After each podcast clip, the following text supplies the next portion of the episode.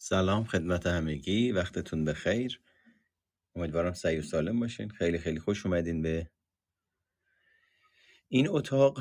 انشالله که با هم لحظاتی پر از آگاهی رو سپری بکنیم.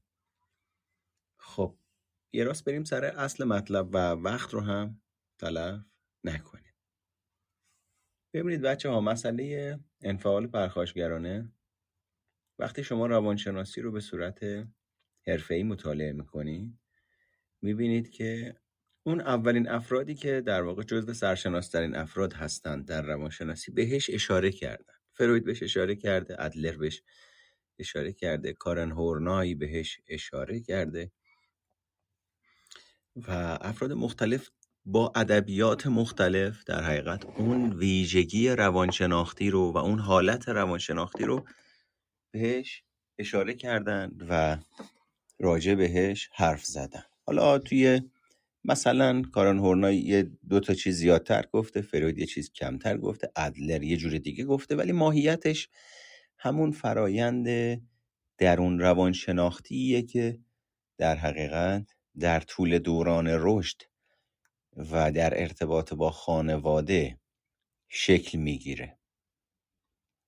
خب ببینید بچه ها وقتی داریم راجع به شخصیت صحبت می‌کنیم یعنی داریم راجع به افکار و احساس و رفتاری صحبت می‌کنیم که در مرور زمان حالتی پایدار و تکرار شونده به خودشون گرفتن. به من بگید من فراموش کردم بپرسم که آیا صدای من اینجا هست؟ صدای من رو لطفا توی بنویسید توی باکس چت که ببینم صدام هست یا نه. و بسیار عالی هست. حالا مسئله اینه که ببین چه اتفاقی واسه یه آدمی میفته که ما در بزرگسالی از این لیبل منفعل پرخاشگر در ارتباط با یه آدمی استفاده می‌کنیم. خب وقتی داریم میگیم شخصیت منفعل پرخاشگر یعنی تقریبا مثل سرطان این ویژگی انفعال پرخاشگرانه کل ابعاد حالا اگر نگیم کل ابعاد بیشتر ابعاد شخصیت فرد رو در بر می‌گیره. خب شخصیت هم که میشه مجموعی از افکار و احساس و رفتار. پس می‌تونیم بگیم در واقع یک حالت خاصی بر نوع فکری فرد غالب میشه که این حالت رو یاد می‌گیره در طول دوران زندگی و تا بزرگسالی استفادهش می‌کنه به صورت ناخودآگاه و تبدیل به اتومات و خود آیندش میشه و در بزرگسالی بدون اینکه تأمل بکنه که چه می‌کنه چرا می‌کنه؟ در چه موقعیتی؟ راجع به چه موضوعی؟ و در ارتباط با چه فردی می‌کنه؟ و با چه هدت و شدتی انجام میده؟ بدون اینکه به اینا توجه بکنه فقط انجام میده. در حقیقت یک بخش از این سبک رو ما در طرحواره درمانی به عنوان سبک رفتاری خامکاری می‌شناسیم.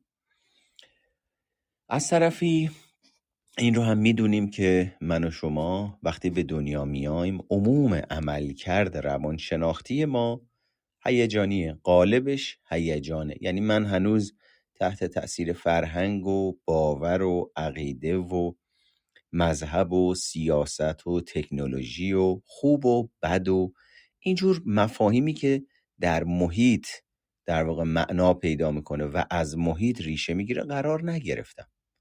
من موجود انسانی هستم که به دنیا اومدم و هنوز هیچ اثری از محیط نگرفتم یا کمترین میزان اثر از محیط بر من گذاشته شده. پس در نتیجه من بیشتر عملکرد آمیگدال و لیمبیک مغزم هستم و هنوز مغزم اونقدر متکامل نشده که مدارهای عصبی درش وجود داشته باشه که بتونه خوب رو از بد درست و از غلط کارآمد و از ناکارآمد تشخیص بده. اصطلاحا میگیم هنوز قدرت پردازش تفکر انتظایی رو نداریم و فرد حسی دنیا رو تجربه می‌کنه. خب وقتی من و شما از بد و تولد با هیجان وارد میشیم و با مرگ هیجان ها از بین میرن و تجربه نمیشن اولی مسئله ای که وجود داره اینه که من و شما نمی‌تونیم یک هیجانی رو نداشته باشیم. پس انگار به نوعی محدودیم و محکومیم که در طول دوران زندگی از بد و تولد تا انتهای زندگی این احساسات و هیجانات رو تجربه کنیم. حالا مسئله اینجاست. احساسات و هیجانات برخیشون در خانواده پذیرفته میشن و برخیشون در خانواده سرکوب میشن پذیرفته نمیشن. این پذیرفته نشدن در هیجانات در یک حوزه خاص یا راجع به موضوعات خاص و همینطور در مقابل پذیرفته شدن این احساسات و هیجانات در حوزه خاص دیگه به نظرتون چه اثری بر شکلگیری شخصیت من و شما می‌تونه بذاره؟ یعنی من در خانواده بزرگ شدم که مثلا قاعده ها یا محمل های اون خانواده و سیستم و ساختار اون خانواده وفادار و متعهد به صورت کاملا ناخدایند خودآیند ناآگاه. بر روی اینی که خشم در خانواده ای برای دخترها بروز دادنش مجاز نیست. و وقتی اون خشم رو راجع به موضوعات مختلف مثلا پدر خودشیفتگی داره یک میزانی رفتارهای ناهمدلانه ازش سر می‌زنه نسبت به ویژگی خودشیفتگی خودبینش و آگاهی نداره در مقابل افرادی که ویژگی خودشیفتگی پدر رو به روش میارن مقاومه سرکوب می‌کنه انکار می‌کنه با مکانیزم های دفاعی مختلف از زیر بار پذیرفتن این ویژگی شخصیتش فرار می‌کنه. خب خیلی خوب یه آدمی که یه بچه یه بزرگسالی که در ارتباط با فردی با این ویژگی ها قرار می‌گیره به هر حال به خاطر ضد نفوذ بودن مقاوم بودن ناهمدل بودن و خود بزرگ منش بودن این فرد احساس ناکامی درک نشدگی اجبار بهش دست میده. حالا فرض بکنید من این احساسی رو که هر روز قراره با پدر خودشیفته زندگی بکنم باید تجربهش بکنم دیگه. بچه ای هستم که بقام به رضا جلب رضایت همچین پدری بسته است وابسته است. و از طرفی هم خود این پدر باعث زخم من میشه. حالا من میام خشم بهش نشون میدم و او سرکوب می‌کنه تنبیه می‌کنه ترد می‌کنه. مادر هم میاد در کنارش کمک می‌کنه که گستاخی چیز خوبی نیست. باید به حرف بابات گوش بدی. این درست نیست. دختر خوب دختریه که پس به مرور زمان این دختر خانم در خانوادهش یاد می‌گیره. زمانهایی که من خشمگین هستم و می‌خوام خشمم رو بروز بدم برام عواقبی تولید میشه. و این با به شکلی که من الان برای شما تعبیرش می‌کنم و در قالب کلمات و جملات بیانش می‌کنم برای بچه اتفاق نمیفته چون ادراک بچه در دوران کودکی تا یک مقطعی از سن هیجانیه. یعنی شناخت و پردازش کلامی آنطور که من در بزرگسالی برای شما بیان می‌کنم برای او اتفاق نمیافته. و این تصمیمات به صورت هیجانی آنی تثبیت میشن در وجودش. یعنی کورتیزول تولید میشه وقتی پدر یه هوی صداشو می‌بره بالا که دوباره گستاخی کردی؟ و بچه سازگاری می‌کنه که دوباره این کورتیزول در بدنش تولید نشه اصطلاحا. که شوک نشه که عواقب نداشته باشه براش. حالا باید چی کار بکنیم؟ این دختر خانم از طرفی زمانی که غمگینه توجه پدر بهش جلب میشه. زمانی که صداش در نمیاد پدر به عنوان دختر خوب او رو می‌شناسه. پس بهش توجه نشون میده. پس تاییدش می‌کنه پس بغلش می‌کنه پس تشویق و تقویت میشه. و این دختر خانم به مرور زمان بدون اینکه شناخت داشته باشه نسبت به این فرایندها متوجه میشه به صورت زمینی که من زمانی که صدام در نمیاد و غمگینم پدرم منو می‌خواد و زمانی که خشمگین هستم برام در خانواده عواقب داره. حالا فکر کن تحت تاثیر این ساختار فرد به بزرگسالی می‌رسه. پس در نتیجه خشمش رو درون ریزی می‌کنه. سرکوب می‌کنه نادیده می‌گیره. دوپاره سازی می‌کنه اقلانی سازی می‌کنه. اما مسئله اینه من وقتی خشمم رو نادیده می‌گیرم این اصلا به این معنا نیست که دیگه کار نمی‌کنه یا نیروی محرکه در من ایجاد نمی‌کنه که. من مثل این که توی اتاق مونده فقط چراغ خاموش می‌کنم همه چی سر جاشه. از حوزه آگاهی من خارج میشه. اما آمیگدال من لیمبیک من هنوز خشم تولید می‌کنه راجع به اینی که وقتی در مقابل این پدر قرار می‌گیرم. اما مسئله اینه به مرور زمان در طول دوران رشد یاد می‌گیرم پدر من ضد نفوذه. تو این شرایط بنبسته. تو این حوزه ها راجع به این موضوع بنبسته. نمی‌تونم بهش چیزی بگم. و این خشم رو معطوف می‌کنم به درون خودم. چون هر موقع معطوف کردم به سمت بیرون سرکوب شدم سرزنش شدم ترد شدم دعوا شدم دست بلند کردم روم محدودم کردن محرومم کردن مقایسم کردن با یه آدم دیگه. و من یاد گرفتم خشم چیز خوبی نیست چون برای ما نواقب داره. پس من میریزمش درون خودم. حالا به مرور زمان این خشم وقتی در طول دوران زندگی که یک هیجانه که نیروی محرکی رفتار منه سرکوب میشه و درون ریزی میشه و جایی هم نمیره. میمونه سر جاش.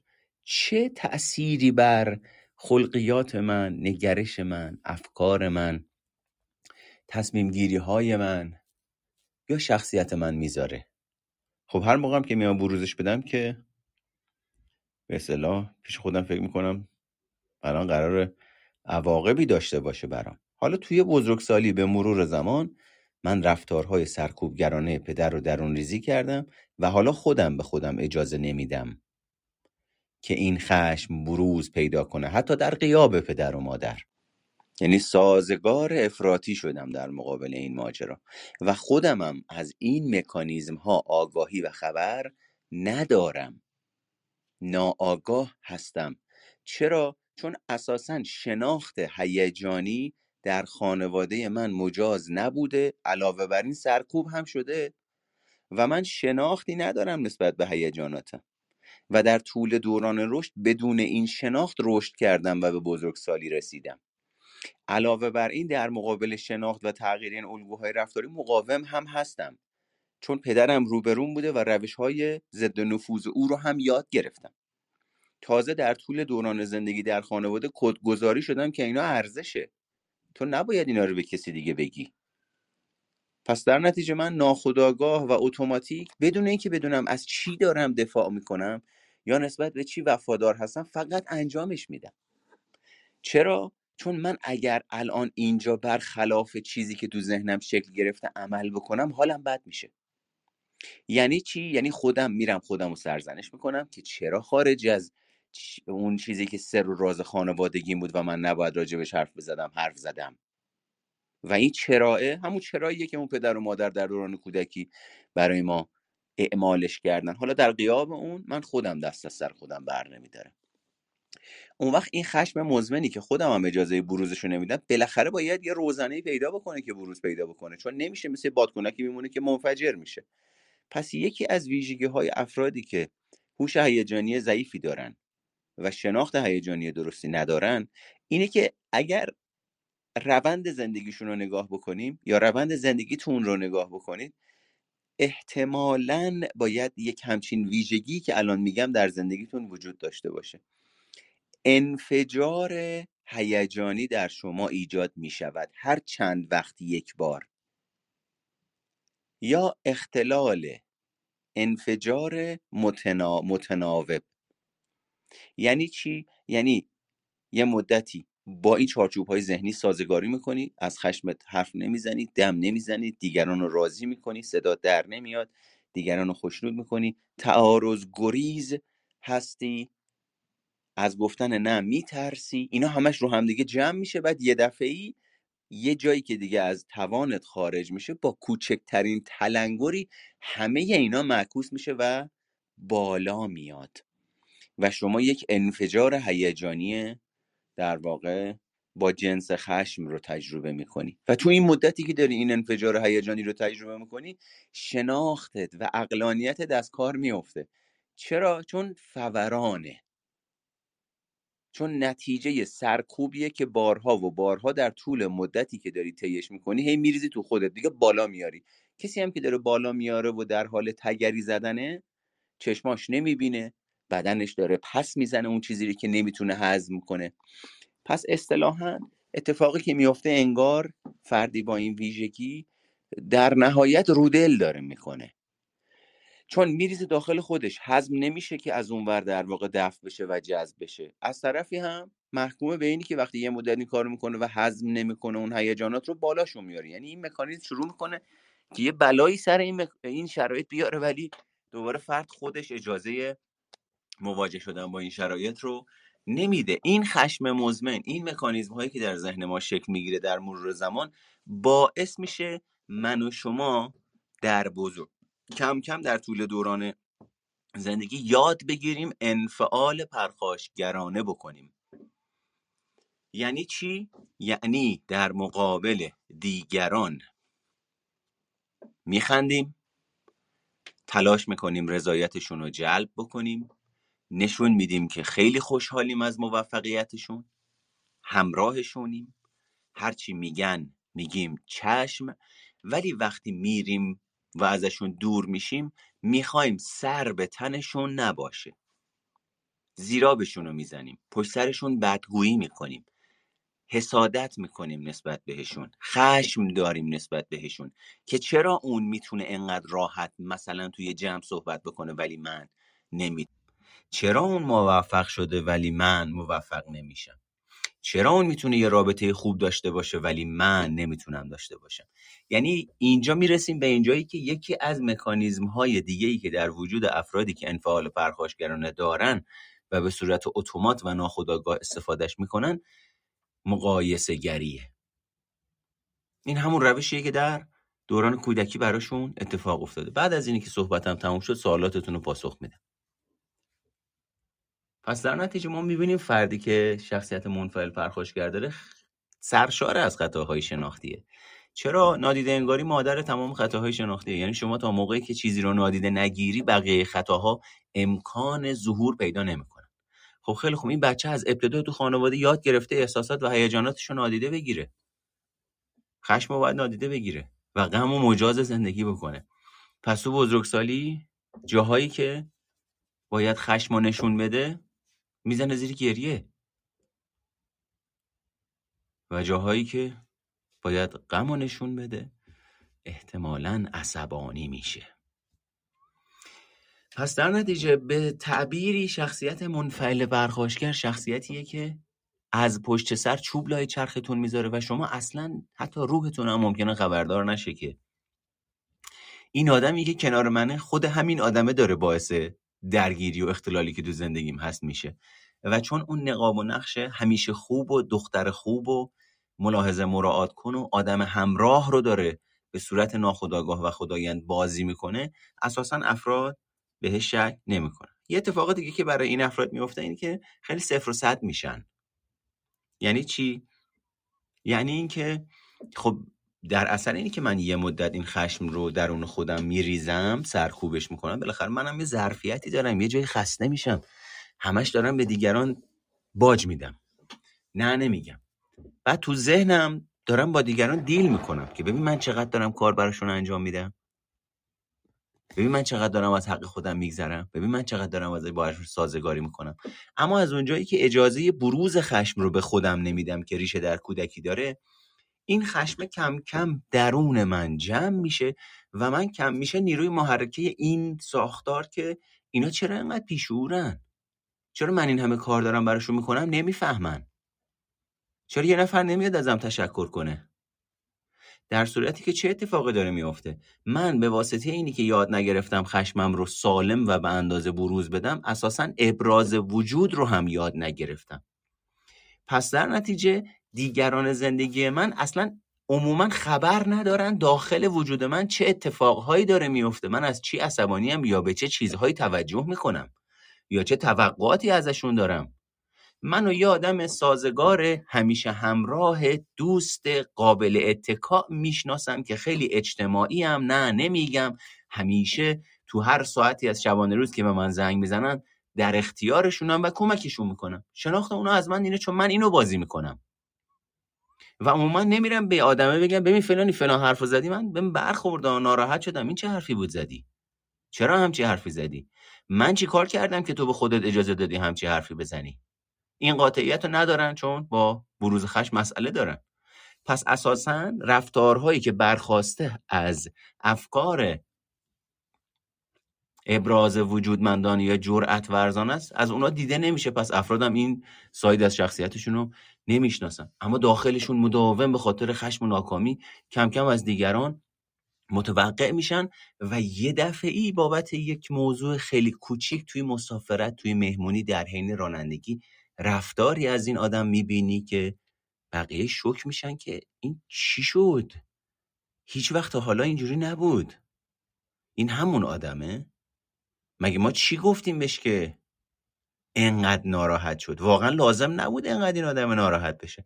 در صورتی که اونا خبر ندارن که این میزان از ناراحتی مربوط میشه به اون زمانهایی که آدمه لازم بوده ابراز وجود کنه نه بگه تعارض ایجاد بکنه حرف بزنه به چالش بکشه نظر خودش رو برخلاف نظر جمع اعلام بکنه. چون اینا رو اعلام نکرده انگار همه اینا با هم جمع شدن.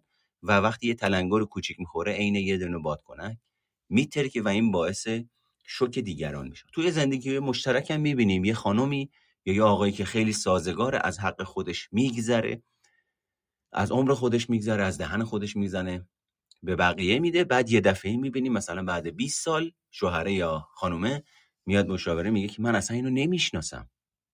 این اصلا یکی دیگه است. من نمی‌دونم این چرا اینجوری شده. و راستم میگه. نمی‌دونه چرا اینجوری شده. چون نه او حرفی زده نه این آدم به واسطه ویژگی خودشیفتگیش تونسته بفهم و ناهمدلیش تونسته بفهمه. نتونسته بفهمه که بر او در دنیای روانشناختیش چی میگذره. پس این خام و غافل اونم خام و غافل. و بعد از این همه سال میاد میگه من نمی‌فهمم چرا این انقدر شاکیه. ما که همه کاری براش کردیم خونه زندگی غذا مسافرت همه چی رو به راهه. ولی مسئله اینه راجب تنها چیزی که حرف نمی‌زنه اینه که ما رابطمون تنظیم نیست. یعنی راجب مادیات میاد حرف می‌زنه. راجب کیفیت روابط نمیاد حرف بزنه. راجب صمیمیت عاطفی نمیاد حرف بزنه. راجب اینی که ما از نظر احساسی و هیجانی چگونه همدیگر رو درک می‌کنیم و برای هم کار می‌کنیم نمیاد حرف بزنه. چرا؟ چون هوش هیجانی ضعیفه. همطور که برای خانم خشم غیر مجاز و غم مجازه برعکسش برای آقا. خشم مجازه و غم غیر مجازه و ترس ضعف شمرده میشه. پس من همیشه باید خودم رو مثل یک کوه قوی نشون بدم. اما منم از این ور دلم می‌خواد گریه کنم ناراحت بشم. گاهی اوقات مثل بچه سرمو بذارم رو پای یه آدمی احساس امنیت بکنم. اما هر موقع میام این کارو بکنم احساس ضعف بهم دست میده. چون تو زندگی اینجوری بارم کردن. اینو به هم خوروندن و تحمیل کردن. پس هر موقع می‌خوام برم تو این موقعیت ها احساس ضعف می‌کنم. این احساس ضعف برای من خوشایند نیست. پس از قرار گرفتن در این موقعیت تفره میرم اجتناب می‌کنم. خب خیلی خوب نگاه کن ببین. پس اینجوریه که میگیم شخصیت مهرطلب یا شخصیت منفعل پرخاشگر شخصیت پرخاشگر رو تربیت می‌کنه. و شخصیت پرخاشگر هم شخصیت منفعل پرخاشگر رو تربیت می‌کنه و به این ویژگی ها با هم دیگه دامن می‌زنن. حالا شما نگاه کن ببین همه این اتفاقا داره میفته بابت چی؟ بابت یک عنصر اساسی که من و شما از دوران کودکی با خودمون حملش می‌کنیم و باش وارد دنیا میشیم و اون هیجانه. حالا اگه بری از این آدما چه پرخاشگر چه شخصیت منفعل پرخاشگر چه آدمای نرمالی که در سطح آمیانه عمومی بزرگ شدن بپرسی ببخشید فرق بین هیجان با احساس چیه؟ فرق بین احساس با حس چیه؟ اون وقت عاطفه با هیجان چه فرقی می‌کنه؟ و من اگر بخوام بدونم حس و خلق چه فرقی با هم دیگه دارن نظرتون چیه؟ و اگر بخوایم بگیم احساس و هیجان عاطفه خلق ادراک و حس چیان و چه تفاوتی دارن وای میسین بر رو بر منو نگاه می‌کنه احتمالا. چرا؟ چون اصلا ما در دوران زندگیمون کسی نیومده به ما بگه که همچین چیزی هست و این مهمه و این مفهومی نیست که روی تخت نوشته باشه و فقط مفهوم باشه. عملکرد مغزی و مدارهای عصبی من و شماست و خیلی مهمه که ما من و شما تفاوت اینا رو بدونیم. اما من و شما بدون اینکه اینا رو بدونیم به بزرگسالی رسیدیم و همینجوری کیلویی داریم از اینا استفاده می‌کنیم. حالا آقای مهرگان من بگم حس یا هیجان چه فرقی می‌کنه؟ همین که ادبیات هم عوض بکنم فرق می‌کنه؟ نه. خیلی فرق می‌کنه. تو داری وقتی این ادبیات رو مناسب و بجا و خودش رو استفاده می‌کنی داری بخش های مختلف مغزت رو که با هم تفاوت دارن نشونه می‌گیری. و این در تمرکز دنیای روانشناختی بسیار مهمه. که متاسفانه من و شما یادش نگرفتیم. حالا این از این ماجرا پس شخصیت منفعل پرخاشگر به نوعی از ابتدا منفعل پرخاشگری رو یاد می‌گیره. آموزش می‌بینه که اینطور بزرگ بشه و در بزرگسالی درگیر چفت و بست هایی که خانواده جاهل و مریض و نادان به واسطه اینی که با ساختار شخصیت خود پدر و مادر اون بچه جور بیاد در واقع محرومش می‌کنن محدودش می‌کنن و پروبالش رو قیچی می‌کنن. همونطور که آقای برن مبدع ابداع کننده روی کرده تحلیل رفتار متقابل میگه بچه ها شاهزاده به دنیا میان و پدر و مادر بچه ها رو به قورباغه تبدیل می‌کنن. و در بزرگسالی رسالت افراد اینه که این قورباغه بودن رو یا اصطلاحا این تلسم رو از خودشون باز بکنن و اون شاهزاده بودنشون رو مجدد پیدا بکنن و زندگی بکنن. در نتیجه اصلی ترین چیزی که من و شما باش به دنیا میایم هیجانه. و در طول دوران زندگی یاد می‌گیریم که این هیجانات خوب نیستند باید سرکوب بشوند و چون به واسطه این خوب نبودن و سرکوبگری ها به آگاهی ما نمیان من و شما یاد نمی‌گیریم به مرور زمان مدیریتشون بکنیم در موقعیت های مختلف راجع به موضوع های مختلف راجع به افراد مختلف و محدود میشیم به سبکای رفتاری خیلی ساده و پیش پا افتاده و اتومات. خوشت نمیاد نرو. اجتناب. خوشت نمیاد بزن دهنشو سرویس کن. جبران افراطی یا حمله. خوشت نمیاد صدا در نیاد. تسلیم. فریز. پس من در بزرگسالی محدودم به افراط در جبران افراط در تسلیم و افراط در اجتناب. و هی دور خودم میچرخم و میگم چرا نتیجه ندارم؟ من که همه کار انجام میدم من که همه مشاوره میرم. چرا تغییر نمی‌کنم؟ در صورتی که سراغ اصلی ترین چیزی که باید برم نمیرم و اون هیجانه. و خب ببین هوش هیجانی یا سواد عاطفی نداشتنش, نداشتنش مثل این میمونه که من و شما در بزرگ سالی سوار یک لامبورگینی هستیم که فیزیکمون چهل سالشه اما روانمون از لحاظ هیجانی چهار سالشه و پشت این لامبورگینی نشستیم. این یعنی من و شما در بزرگسالی حرفی می‌زنیم که وقتی اون حرف رو زدیم و اثرش رو بر موقعیت و در دیگران دیدیم تازه می‌فهمیم آخ آخ چه حرف بدی زدم آ. نباید این حرف رو می‌زدم. یا یه حرفی نمی‌زنیم که بعد وقتی موقعیت از دست میره میریم تو نشخار فکری که حالا نشونش میدم. چطور به خودش اجازه میده بیاد جلوی جمع اینجوری صحبت بکنه؟ خب اون به خودش اجازه میده اینجوری صحبت بکنه. تو چه رفتار سالمی از خودت نشون میدی؟ آیا روش همیشگی تو سکوت نیست؟ انفعال نیست؟ تعارض گریزی نیست؟ حالا ولش کن دیگه می‌زنه دیگه. الان منم بعد این همه مدت که باش حرف زدم نمی‌خواد تغییر کنه. خب خیلی خوب پس خودت داری انفعال رو انتخاب می‌کنی دیگه. بعدا دیگه صدا در نیاد حق نداری شاکی باشی قور بزنی ها. خب پس چیکار کنم آقای مهرگان آها این اون جاییه که دوباره دور خودت داری میچرخی. پس در واقع ما می‌بینیم افرادی که یاد نمی‌گیرن چگونه هیجاناتشون رو مدیریت بکنن مثل یک ماشین بسیار قدرتمند و پرسرعت و با کیفیت هستند که میشه بافتار مغزشون، آمیگدالشون، لیمبیکشون، قدرت شناخت و تحلیل و پردازششون اما ترسم شدن.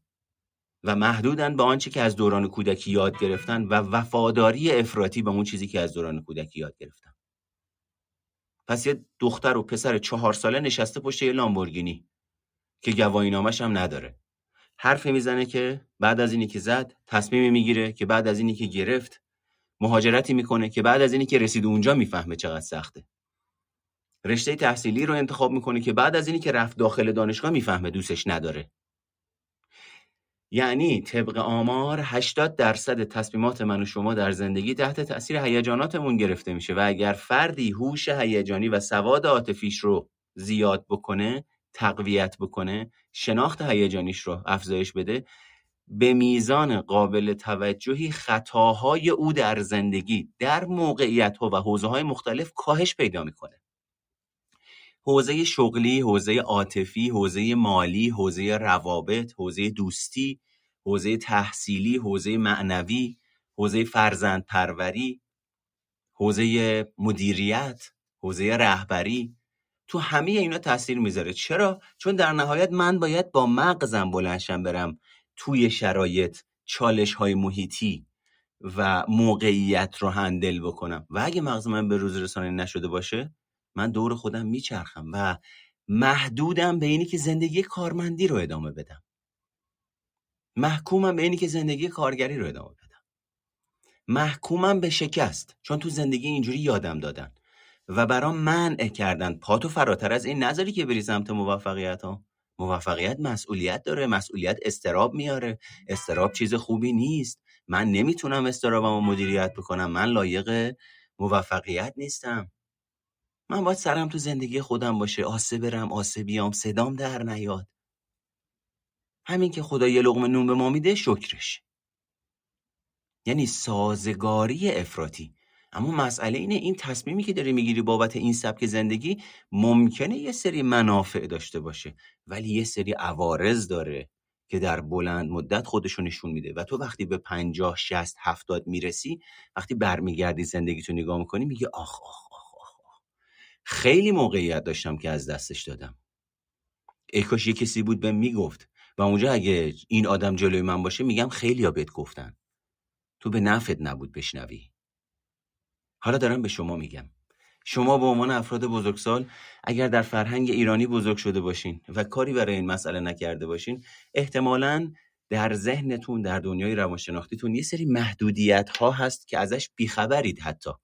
یه سری هم هست که با خبرید اما مسئله اینه اون محدودیت هایی که ازش بیخبرید یا محدودیت هایی وجود داره که مداوم توجیهش می‌کنی.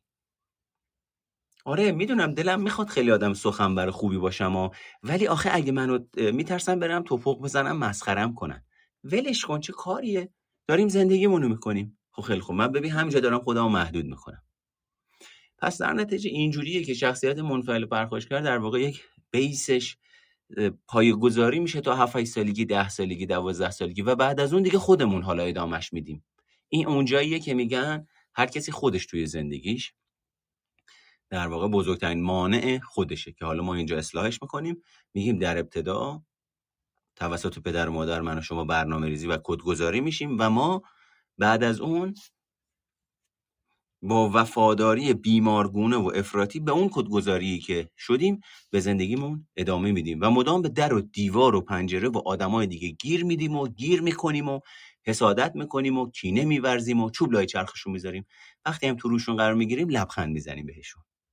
پای سرشون هم داریم براشون نقشه می‌کشیم. موفقیتشون هم نمی‌تونیم به چشم ببینیم. چرا؟ چون من وقتی خودمو با او مقایسه می‌کنم احساس حقارت می‌کنم احساس ضعف می‌کنم. احساس بیارزشی بیکفایتی نالایقی دوست داشتنی نبودن می‌کنم. و چون هوش هیجانی ضعیفی دارم نمی‌دونم باید با این همه احساس ناخوشایندی که مداوم داره در طول روز راجع به موضوعات مختلف در ارتباط با افراد مختلف تو شبکه های اجتماعی خودم مقایسه می‌کنم تجربه می‌کنم چه کنم؟ پس دوباره برمیگردم سر جای اولم که نادیده انگاری احساسات ناخوشایندم سیکل معیوب چرخه معیوب.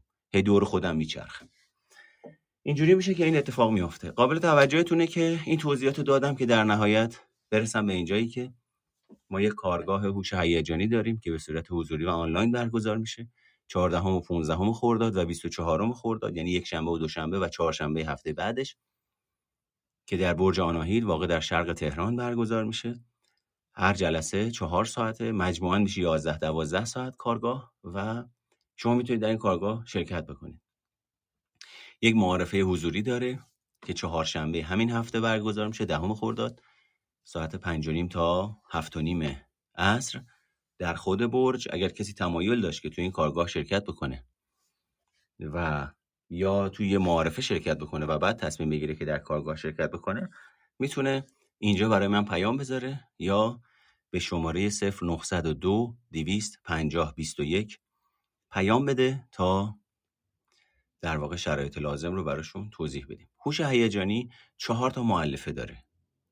معلفه اول خود آگاهی معلفه دوم خود تنظیمی معلفه سوم آگاهی اجتماعی و معلفه چهارم در واقع برقراری ارتباط با خود یا لیدری اصطلاحا بهش میگن رهبری یعنی فرد به کاریزماتیک بودن می‌رسه تقریبا. خب معلفه خود آگاهی در واقع اصلی ترین معلفه هوش هیجانیه که من کی هستم چی هستم چه احساسات و هیجاناتی دارم چه باورهایی دارم چه خطاهایی دارم چه نیازهایی دارم. در واقع کیستیمون رو متوجه میشیم و بیس شکلگیری هوش هیجانیه. یعنی هرچه فرد خود آگاهی کارآمدتر با کیفیتتر و سالمتری رو برای خودش بسازد و ایجاد بکند بنا رو طوری داره می‌ذاره که در آینده خود تنظیمی محکمتری انجام بده. خود تنظیمی مرحله ایه که آنچه که در خود آگاهی یاد گرفتیم و کی هستیم و چی هستیم رو اصلاح می‌کنیم و افرادی که سلامت روان دارند به صورت نسبی و قابل قبول توانایی ایجاد خود تنظیمی رو دارن. کسی که خود تنظیم به عنوان مثال کسی که خود تنظیمی سالمی داره می‌تونه عذرخواهی بکنه وقتی جای اشتباه می‌کنه. ولی کسی که خود تنظیمی ناسالم و خود آگاهی ناسالمی داره با خود بزرگمنشی و حماقت و جهالت در عمق جایی که بدهکاره بازی طلبکار می‌کنه. و از دیگران طلبکاره. عذرخواهی نمی‌کنه. مشکل رو به دیگران فرافکن می‌کنه. و مداوم در میره از اینی که عذرخواهی بکنه. چرا؟ چون برای او تعریف شده است که عذرخواهی یعنی ضعف و اشتباه کردن. یعنی من اشتباه کردم و الان احساس جبر درونی دارم که عذرخواهی بکنم. پس آدمی که اشتباه می‌کنه آدم حقیر و ضعیف و ناخوبیه که من به واسطه مکانیزم های دفاعی در بزرگسالی می‌خوام از این احساس ناخوب بودن در برم. پس عذرخواهی از دهنی که خود تنظیم از دهن آدمی که خود تنظیم بلد نیست در نمیاد. یا اگه در بیاد با مصیبت در میاد و فرد خیلی احساس ناخوشایندی تجربه می‌کنه. خب آگاهی اجتماعی هم که دیگه مرحله بعدی توی این کارگاه راجع به دو تا مفهوم بسیار مهم اعتماد به نفس و حرمت نفس صحبت می‌کنم که یک بار برای همیشه درش رو ببندیم که بتونیم تشخیص بدیم اعتماد به نفس و حرمت نفس چیه کی شکل می‌گیره چگونه شکل می‌گیره و با همین یک بار شما تشخیص اینو پیدا می‌کنید که اعتماد به نفس در چهار روز در یک ماه نمی‌دونم در دو هفته که رشد بکنه اینا همش پرت و پلایی بیش نیست و امکان پذیر نیست و این قدرت رو پیدا می‌کنید که تشخیص بدید از این به بعد چگونه اعتماد به نفس سالم رو تشخیص بدید و بدونید که چی زرده و چی سبز. و دیگه راجع به چی صحبت می‌کنیم؟ راجع به همدلی صحبت می‌کنیم و راجع به خشم. مدیریت خشم و مهارت همدلی به صورت مقدماتی صحبت می‌کنیم. کارگاه بسیار خوبی می‌تونه باشه. پس به شما توصیه می‌کنم اگر جزو افرادی هستین که علاقمند هستین به خودتون رسیدگی بکنید قدمی برای خودتون بردارید این کارگاه می‌تونه به شما کمک کننده باشه. برای قدم اول بر روی خود آگاهی خودمون در این کارگاه کار می‌کنیم و به مرور زمان به سمت خود تنظیمی حرکت می‌کنیم. یه مسئله که راجع به هوش هیجانی هست اینه که اون اوایلی که من رفته بودم در واقع راجع به هوش هیجانی مطالعه بکنم از کتاب فروشی جیهون رفتم کتاباشو گرفتم. یه بنده خدا اونجا بود گفت فلانی حواست باشه این هوش هیجانی مثل شناخت درمانی نیست که بخونی اطلاعات زیاد بشه ها. هیچ فرقی نمی‌کنه تو زندگی گفتم پس باید چیکار کنم؟ گفت مسئله اینه که این کتابایی که داری می‌خونی برنامه هوش هیجانیه مثل برنامه تمرینی. تو تا موقعی که هوش هیجانی رو تمرین نکنی تکنیک هاش رو مغزت رشد نمی‌کنه که خروجی جدیدی از نظر هیجانی بده. و نکته که راجع به هوش هیجانی است اینه که تقریبا هیچکس متوجه نمیشه شما هوش هیجانیتون افزایش پیدا کرده به غیر از خودتون. و متوجه میشین ابعادی از شخصیتتون رو تجربه می‌کنید که قبل از اینی که هوش هیجانیتون رو قوی نکرده بودید اساسا از وجود این ابعاد شخصیت خبر نداشتین. ادراکتون عمیق میشه. نگرشتون شفاف میشه. رابطه بین متغیرهای درونی و متغیرهای بیرونی یا محیطی رو به راحتی درک می‌کنید. زمانی که وارد یک محیطی میشید اتمسفر و کانتکس اون محیط رو درک می‌کنید. یعنی اگر چند ثانیه قبل از ورود شما بدون اینکه خبر داشته باشید فضا فضای شادی بوده شما موقع که میرید میگه چقدر اینجا وایب خوبی داره. یا شما موقعی که یه جای دعواست و فضا سنگینه موقع که میرید تو متوجه میشید که یه چیزی سر جاش نیست بدون اینکه کسی چیزی به شما بگه. این هوش هیجانی تقریبا 80 درصد از زندگی من و شما رو تشکیل میده. پس در نتیجه این رو هم بدونید شرکت کردن در کارگاه اساسا مساوی نیست با افزایش هوش هیجانی. یعنی شرکت کردن در کارگاه اولین قدمیه که شما حرکت می‌کنید به سمت افزایش هوش هیجانی. پس پایان این کارگاه شروع افزایش هوش هیجانی در شماست. و به واسطه شرکت در این کارگاه هوش هیجانی کسی افزایش پیدا نمی کند. اما برنامهش ساختارش چارچوبش منطقش و اینکه چه هست و چه نیست اصلا هیجان چیه؟ چند تا مؤلفه داره؟ چرا من بی انگیزم در راجع به اینا صحبت می‌کنیم و در واقع روشنش می‌کنیم. حالا اگر کسی سوال داره می‌تونه دست بلند بکنه تا من chat box نگاه بکنم ببینم. چه جوریه نوشتن پروفایل هر کس می‌خواد پولش رو بده به روانشناس تا یه سری دروغ قشنگ بهش بگه تماس بگیره. خیلی خوب. به نظر میاد ایشون بدبینی داره. ادبیاتشون جالب نیست ولی در اجتماعی و ورزش خیلی سرآمد هستن. تبریک میگم بهتون. و اینا بحثایی بین خودتونه. خب. دوباره. بحث بعد بله ذخیره میشه توی کانال تلگرام گذاشته میشه. مثلا این افرادی رو که میان اینجا زمانشون رو سپری می‌کنن بابت اینکه ثابت بکنن مثلا یه آدمی روانشناس هست یا نه نمی‌فهمم. برو دنبال زندگیت. برو کارتو بکن. اگه خوب نیست برو. مثل این میمونه که بری توی رستورانی غذاش خوب نباشه یا شما فکر بکنی غذاش خوب نیست بعد وایسی دم در رستوران بخوای اون آدم رو باش بجنگی که چرا غذات خوب نیست. رفتی توی رستوران دید غذاش خوب نیست خدافظ. میری دنبال زندگی. اون آدمی که وایمسه دم رستوران شروع می‌کنه با رستوران جنگیدن مشکل داره. منطقش مریضه. چون اینو نمی‌فهمه که نمی‌تونه رستوران رو ببنده که. یا اگه رستوران رو ببنده می‌خواد چیکار کنه؟ این میشه مرض. خب بدانی تجربه کنی خیلی فرق داره با ندانی و تجربه کنی. قطعا شما هم برای دانستن اینجایی. پس واقعا نیاز ما چند وقت یک بار پیشنویس های زندگی رو بازنگری کنی و اگه لازم داشت اصلاح کنی. آها جالبه. مگه می‌تونید پیشنویس ها رو بازنگری کنید؟ آها نوشتن اصولا کار من چیدن پر روانشناسان رویا فروشه. هر جا باشن من میرم برای سنباده کاری روحشون. و باید دوره که نماز بخونیم شما از خود بزرگ کم بشه.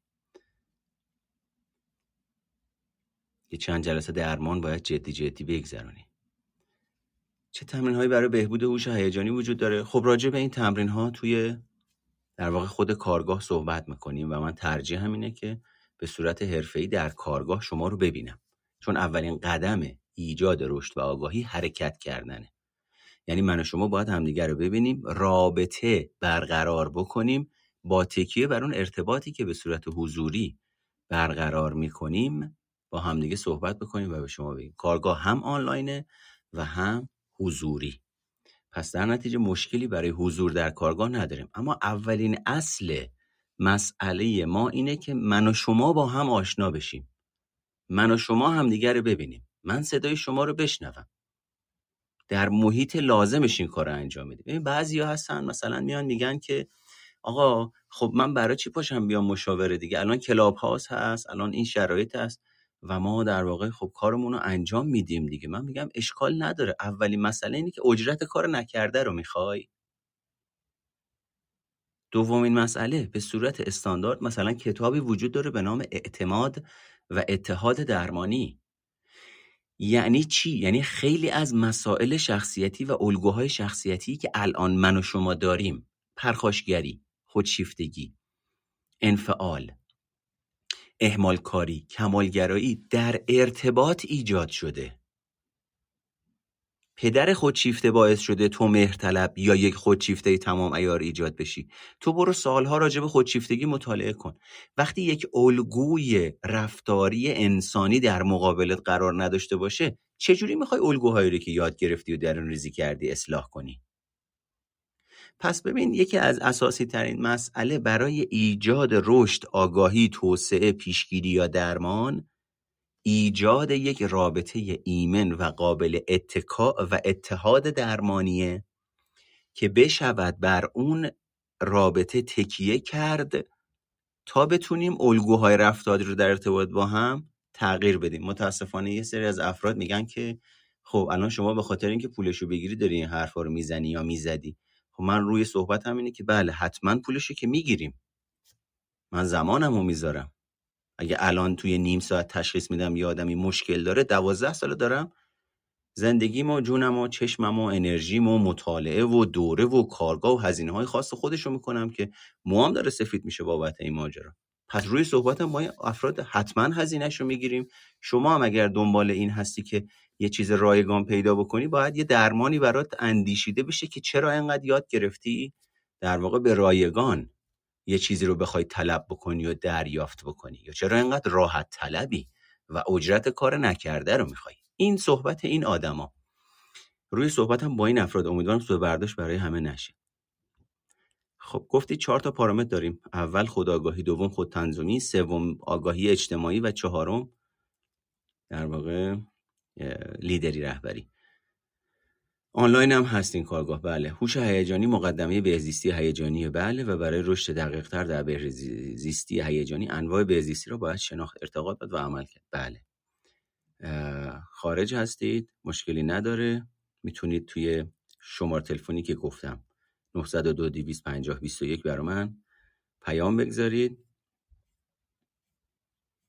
در مورد نوشتن افراد رفتار با آدم رفتار با آدم خودشیفته نمیشه ابراز وجود قاطعانه داشت چون حتما واکنش او آسیبزا خواهد بود تفکر صفر و صد اینطور نیست. و هزینه کارگاه به صورت آنلاین 800 هزار تومنه به صورت حضوری یک میلیون تومنه می‌تونید در شرکت بکنید. این لینکی که بالای سر من هست پادکست روانشناسی سایکوپاد رو می‌بینید. اینجا شما می‌تونید در حقیقت دست بلند کرده بود یک نفر ولی نیستش. من ندیدم چون توی box بودم. الان اگر دوست دارید دوباره دست بلند کنید این لینکی که بالای سر من پادکست روانشناسی سایکوپاد من اینجا فکر می‌کنم نزدیک الان دیگه شده 400 500 تا اپیزود در مجموع. صحبت هایی که توی club پاس کردیم و پادکست هایی که خودم گفتم از روانشناسی شخصیت و خودشیفتگی و انفعال یا هر چیزی به اونجا هست. توصیه می‌کنم اگر دوست دارید می‌تونید عضو کانال باشید. همونجا هم راه دسترسی برای این ماجرا هست. بله شما در واقع با شرکت توی این کارگاه اول متوجه میشید چه کاری لازم انجام بدید. مثل ورزش مثل برنامه تمرینی تو باشگاه. یعنی شما وقتی میری تو باشگاه می‌خوای وزن کم کنی چه اتفاقی میفته میری مربی میبینتت برات برنامه می نویسه مناسب با شخصیتت. بعد شما یک ماه اون برنامه رو تمرین می‌کنی. ببین شما برنامه رو بگیری پاشی بری خونت بشینی سبک زندگیت همون سبک زندگی قدیمی باشه سبک خوراکت همون سبک خوراک قدیمی باشه. خب دوباره هیچ فرقی نمی‌کنه فقط برنامه رو گرفتی. ما هم اینجا دقیقا داریم راجع به مغزمون صحبت می‌کنیم که با انجام دادن تمرین های افزایش هوش هیجانی قرار بافتار مغزمون رو اصلاح کنیم. من اینو اقراق نمی‌کنم. در کتابی به نام چه کسی مغز مرا خاموش کرد این شرایط رو توضیح داده. یعنی اومدن نگاه کردن یک واحد فکر رو از نظر مدارهای عصبی پیدا کردن که فکر سمی بوده. بعد اومدن روش کار کردن اصلاحش کردن با شناخت درمانی و رفتار درمانی. بعدش که دوباره از اون فکر یا اون عصب مغز یا اون مدار عصبی عکس گرفتن از لحاظ فیزیکی بعضی از شاخه‌هاش کم شده. پس یعنی شما وقتی روی مهارت هوش هیجانیتون کار می‌کنید بافتار مغزتون یا هوشمند در این که در بدنتون و در وجودتون هست تغییر بافت میده. در نتیجه شرکت در این کارگاه شما متوجه میشید هوش هیجانی چه هست چه کاری باید انجام بدیم مهارت خود آگاهی چیه نسبت به چی باید خود آگاهی پیدا بکنیم خود تنظیمی چیه همدلی چگونه است خشم رو چی کار بکنیم خطاهای شناختی چیان اعتماد به نفس چیه حرمت نفس چیه؟ و وقتی تونستی اینا رو تشخیص بدی و شفاف شدی نسبت به ماجرا یواش یواش شروع می‌کنی کار کردن روی این ویژگی ها و اون وقت اگر لازم باشه در ارتباط با هم دیگه مثل مربی تمرینی با هم کار می‌کنیم قدم قدم گاماس گاماس برنامه رو تغییر میدیم شرایط رو تغییر میدیم تکنیک ها و مهارت های مختلفی رو اضافه می‌کنیم یا کم می‌کنیم تا اینی که شما به اون مدیریت هیجانی لازم و کافی برسید. بله توی کارگاه آنچه که لازم هست رو به دست خواهید آورد و بله مشاوره هم انجام میدم. عرض کردم به همون شماره که گفتم 0902 250 21 که پیام بدید می‌تونید با من تماس بگیرید. اجازه بدید من اینجا 0902 250 21 این رو بذارم اینجا برای شما و از طرفی کار دیگه ای که می‌تونیم بکنیم اینه که یه چند لحظه به من اجازه بدید تا اون لینک مربوط رو پیدا بکنم که به شما بگم که در واقع ها این هاشش خب این لینکی هم که اینجا براتون می‌ذارم مستقیما شما رو به واتساپ من در واقع هدایت می‌کنه. می‌تونم براتون نه تعاملیه تقریبا. تقریبا تعاملیه. من تدریس می‌کنم ساختار اصلی هوش هیجانی رو برای شما باز می‌کنم. شما اگر سوالی داشته باشید چون تو فضای اسکای رو برگزار میشه مایکتون رو باز می‌کنید با هم صحبت خواهیم کرد. صدای کارگاه ضبط میشه. در اختیارتون قرار داده میشه به صورت همیشگی. هر موقع خواستید می‌تونید بهش دسترسی داشته باشین و دوباره اون کارگاه رو گوش بدید. بعد از اونم اگر نیاز بود که اصطلاح کاری انجام بدین دوباره می‌تونید با من در تماس باشید و خب توی خود کانال سایکوپات که الان دیگه البته نیستش چون من لینکش رو تغییر دادم یه لینک بالای سرم هست که مستقیما شما رو به واتساپ هدایت می‌کنه. می‌تونید اونجا برای من پیام بذارید.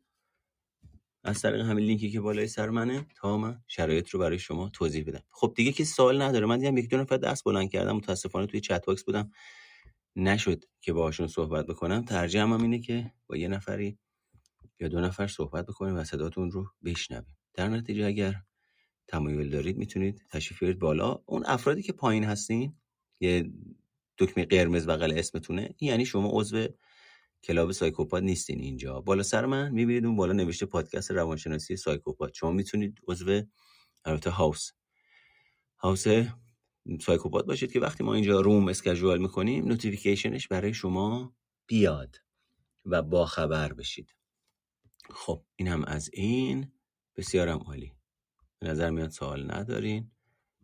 خب یه بار برای در آن یه نفر دست بلند خب من به شما دسترسی دادم. الان شما باید به من اکسپت بدین تا تشریف بیارین بالا.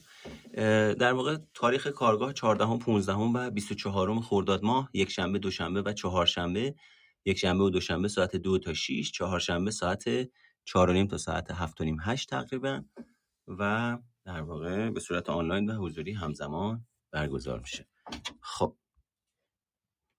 آقای شفیعیان من به شما دسترسی دادم. شما باید اگر حالا نمی‌دونی چجوری به بالا یا نمی‌دونم هستی یا نه می‌تونی؟ آها نوشتن شما روانشناسی من میترسم باید صحبت کنم. شما از خودت میترسی نه از من. چون میترسی از درونت احتمالا یه چیزایی متوجه بشی که یاد گرفتی دوستشون نداشته باشی. در نتیجه از من نمیترسی. آره ببین روی عکست آقای شفیعیان کلیک کن یعنی توی اتاق عکستو پیدا کن. روش کلیک کن. یه سه تا گزینه میاد برات. یکی از اون گزینه ها در واقع اومدن روی استیجه. می‌تونی اونو بزنی و بیای بالا. تاریخ چهاردهم و پونزدهم و بیست و چهار. خورداد یعنی یک شنبه دوشنبه و سه شنبه هفته آینده. ساعت چهارده تا هیجده که مربوط به روز یک شنبه و دوشنبه است و روز چهارشنبه ساعت 16 تا 19 و 30 تقریبا. محلش هم برج آناهیده شرق تهران. جایی تمیز و در واقع درخور که اونجا در واقع صحبت خب چی شد؟ خانم مشیریان. آقای شفیعی ست کلیک کن و بیا. سه تا گزینه میاد که فکر می‌کنم میاد رو stage. خانم مشیریان خوش اومدی.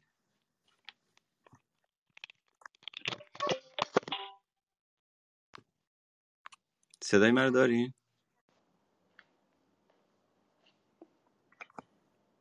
سلام صدای منو دارید؟ سلام سلام بله بله. آقای مهرگا من یه سوال کردم توی چتمون ولی ندیدید. آها. نمی‌دونم چقدر مربوط به موضوع امروز میشه که راجب صحبت کردیم. یه مسئله که چند بار بر خودم بین خودم و همسرم پیش اومده. مال اتاق مشاوره است؟ نمی‌دونم بگم. سوال تو بگو اگه مال اتاق مشاوره باشه جواب نمیدم. باش. سوالم اینه که وقتی یه فردی خشمگین میشه مثلا مثل همسر من بعد و با خشمش رو شروع می‌کنه بروز دادن و صحبت کردن و حالا از این ور و از اون ور و از در و دیوار و اینا بعد یه هایی شروع می‌کنه از اینکه چقدر بد تو اینجا هستی یا کاش نبودی نمی‌دونم از این حرفام لابلاش می‌زنه. یعنی یه نفرتی نسبت به تو هم اون وسط میگه که در زندگی در حالت عادی واقعیت نداره. یعنی اون آدم از من متنفر نیست. هر موقع خشمگین میشه این حالت ازش می‌زنه بیرون. حالا موضوع هر چیزی که باشه اینم توش میاد. و من هم در مقابل هر دفعه سکوت می‌کنم. خواستم ببینم ما هر دوتامون مشکل هوش هیجانی داریم. نمی‌دونم واقعا. نمی‌تونم به این سادگی با در واقع یک مثلا یه پاراگراف اطلاعات داری میدی و من برگردم خیلی صفر و صد به شما بگم بله دارین نه خیر ندارین. اما با توجه به شناختی که از شما دارم و جلسات مشاوره که با هم دیگه گذروندیم یک مقداری شناخت هیجانی شما در زمانهایی که عوامل مختلفی باعث برانگیخته شدن هیجانتون میشه دچار در واقع بد عمل کردی میشه. که در واقع این برای هر آدمی اتفاق میفته ها. یعنی هر آدمی یه ظرفیت گنجایش و ظرفیت و گنجایش هیجانی و پذیرشی داره و در واقع بخش های مختلف مغز اگر تقویت بشوند می‌تونن تا یه حدی در واقع مدیریت بکنن و پردازش بکنن و هندل بکنن. پس در نتیجه در نهایت حتی اون آدمی هم که قویه باز دوباره یه وزنه براش وجود داره که نتونه بزنتش. مثلا از دستش در بره عصبانی بشه داد بزنه. ولی با توجه به شناختی که من از شما دارم و همسرتون که ندیدم تا حالا به خاطر همین نظری ندارم راجع به ایشون ولی با توجه به شناختی که از شما دارم و چیزهایی که می‌دونم این در واقع هیجانات شما بعضا در واقع کنترل اوضاع رو در دست می‌گیرن و شما در واقع خب رفتارهایی می‌کنید یا نمی‌کنید که در واقع اونها قابل تنظیم قابل اصلاح و یا شاید این رفتارها بعضا جنبه افراطی یا تفریطی داشته باشن. اما نمی‌تونم به شما بگم به این سادگی که یه نفر هوش هیجانی ضعیفه یا نه. ما تو کارگاه هم تست خشم می‌گیریم هم تست استعدادیابی می‌گیریم هم تست هوش هیجانی می‌گیریم و کمک می‌کنیم شما یک آگاهی و نگرشی نسبت به در واقع شرایط خودتون پیدا بکنید تا بتونید تصمیم بگیرید برای این ماجرا. و به این سادگی نیست که بتونیم بگیم آقا یه نفر هوش هیجانی ضعیفه یا نه. بله درسته. مرسی. یکی از دوستان نوشتن شاید داره حرف دلشو می‌زنه. خیلی ممنون ازشون. انقدر دل داری می‌زنه آره. اون خودشو دیده. مرسی نوشتن خواهش می‌کنم سلامت باشی. من همجا اگه اشکالی نداره می‌پرسم. میشه MDD چجوری یه مشکل باعث به وجود؟ چجور سوالیه. MDD منظورتون نمی‌دونم ماده مخدر چیه؟ اصلا یعنی چیه MDD این واژه انقدر زیادی که من نمی‌تونم راجبش چیزی بگم. خب اجازه بدین من mic ها. خانم مانا بفرمایید شما. صدای من میاد الان؟ ببخشید. بله. من خواستم راجع به borderline بپرسم. کنم یکم هم ربط داشته باشه. به این title ی که زدین اینجا. یه مقدار قطع خواستم بپرسم این افراد تو رابطه چجور باید کنترل داشته باشن رو خودشون؟ borderline درمان می‌گیره؟ م، borderline دیگه شخصیت مرزی. آره می‌دونم. ال- الان مثلا اینه که اصلا شما چجوری متوجه شدید؟ اویی که دارید راجع بهش صحبت می‌کنید borderline ه در وهله من اول خودمم چون رفتم چند جلسه دکتر و اینا قرص و اینا آها بهم داد. ولی بازم کنترل روی روابط هم اصلا نمی‌تونم داشته باشم. پیش روانشناس بالینی رفتین؟ آره آره.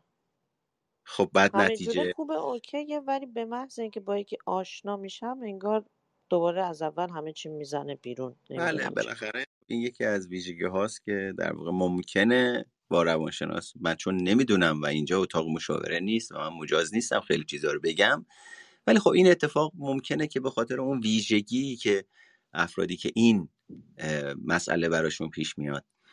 دارند عوامل محیطی ممکنه در واقع یه مقداری براشون پررنگتر بی‌ثبات‌تر و در واقع دو پاره سازی شده تر تجربه بشه. یکی از ات- اتفاقهایی که من می‌شناسم حالا هر روانشناسی بسته به تجربه و دانشش راه مختلفی توصیه می‌کنه یکی از عوامل اینه که من و شما باید یاد بگیریم یه بخشی توی زندگیمون چگونه با این ویژگی شخصیت زندگی کنیم.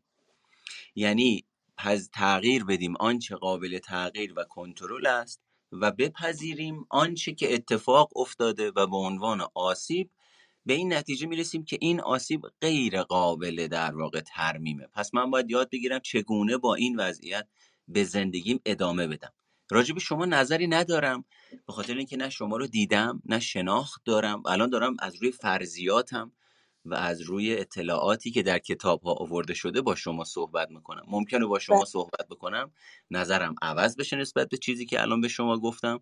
ممکنه نظرم بیشتر در واقع روش تاکید بکنم. پس خواهش می‌کنم حواستون به این مسئله باشه که آنچه که الان به شما میگم یه صحبت دم دستی کلاب هاوسیه بله دستتون نه نظر تشخیصی درمانی. مرسی واقعا. خواهش می‌کنم. خب اینم از این. خانم شهلا بفرمایید.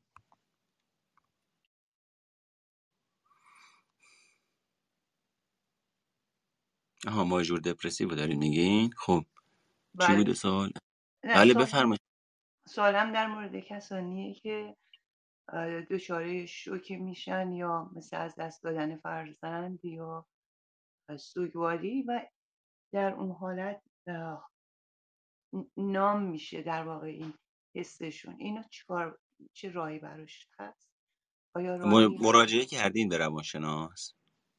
نه من اینو به طور کلی دارم می‌پرسم چون این موردیه که اکثر کسانی که دیدم داغدار میشن اینا در رو خودشون میبندن به علت اینکه ارتباط عاطفی با دیگران برقرار کردن به شکل مؤثر نمی‌تونن در این صحبت کنیم ببینید به عنوان یه نوعی از تروما میشه در نظرش گرفت بله. به عنوان آسیب پس از سانحه هم میشه در نظرش گرفت. اما اولین و مهمترین مسئله ای که افراد باید یاد بگیرن اینه که تشریف ببرن به روانشناس مراجعه بکنن.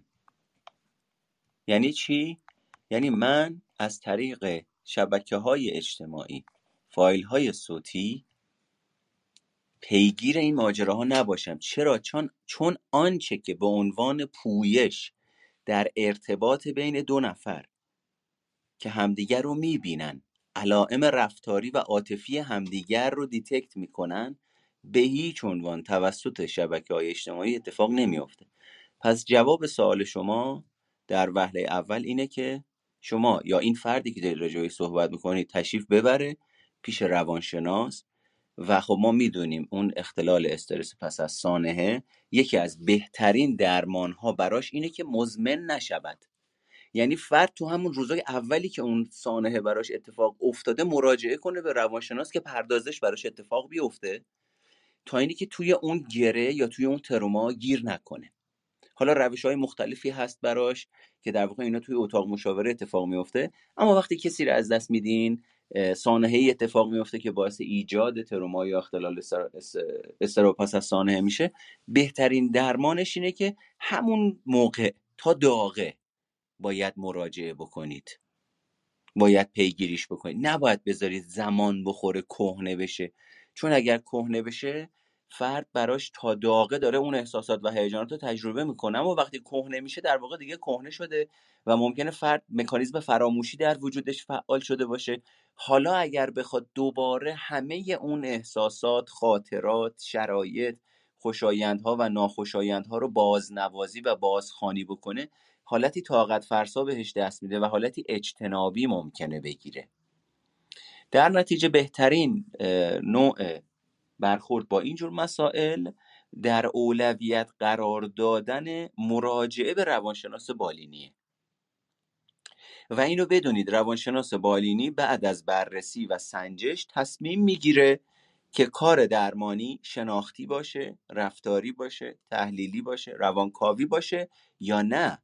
اوضاع فرد انقدر در واقع نیاز به رسیدگی داره یا حاده یا مزمنه که در ابتدا باید فرد دارو مصرف بکنه. پس روانشناس بالینی ارجاع میده به روانپزشک.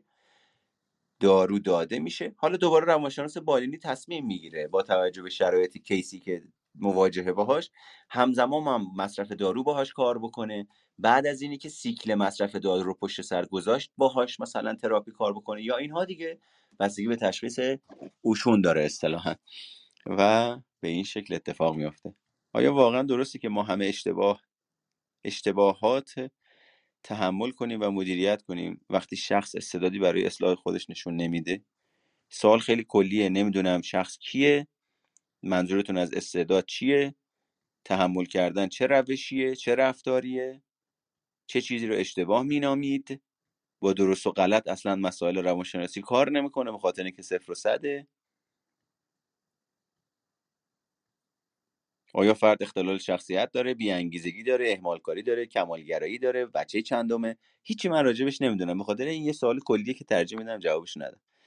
که چطور این مسئله می‌تونه باعث این بیماری میشه؟ ها منظورت چیزه؟ این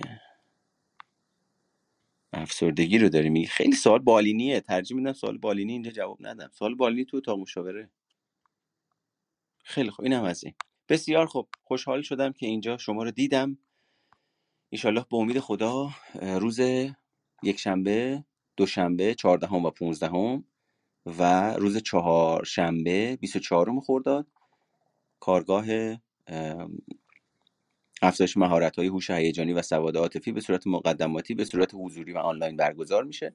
از طریق لینک بالا سر من می‌تونید توی واتساپ به من پیام بدید در صورتی که تمایل داشته باشید. در واقع در کارگاه حضور داشته باشید یا اطلاعاتش رو دریافت بکنید چهارشنبه این هفته دهم خرداد هم یک معارفه حضوری خواهیم داشت که در واقع با توجه به ظرفیتی که داریم ترجیحمون اینه که اگر تمایل داشتید تشریف بیارید قبلش هماهنگ بکنید و روز چهارشنبه شما رو از نزدیک ببینیم. خیلی ممنون. هوش هیجانی میگن بسیارم عالی. خیلی خوب. براتون آرزوی موفقیت دارم. امیدوارم ببینمتون. چه روز چهارشنبه و چه در واقع توی کارگاه. تمرکزمون امسال گذاشتیم بر روی کارگاه ها و برنامه های حضوری. فعلا در برج آناهید در مرکز توانبخشی سیمرغ شفابخش نریمان. فعالیت می‌کنیم در واقع در سایکو کلاب که از هفت دپارتمان تشکیل میشه. بنده مدیر دپارتمان مشاوره و راهنمایی هستم و اونجا اگر کاری از دست من بر بیاد مشاوره بخواید راهنمایی بخواید. ممکنه بتونم به شما کمک بکنم. یه ده دوازده سالی هم هست که در واقع شیرجه زدیم توی دنیا و دریای روانشناسی برای اینکه خودمون رو درمان بکنیم. خودمون خودمون موش آزمایشگاهی خودمون هستیم و امیدواریم بتونیم به شما هم خورده کمکی خورده بینشی خورده آگاهی بدیم تا شما هم متوجه بشید که یک قاعده کلی برای همه وجود نداره و هر کسی در نهایت خودش باید راه خودش رو به سبک خودش و به روش خودش در ارتباط با افراد حرفه‌ای پیدا بکنه. سپاسگزارم از شما و شما رو تا اتاق دیگه که در کلاب هاست برگزار می‌کنیم. پادکست روانشناسی سایکوپاد رو هم گوش بدید.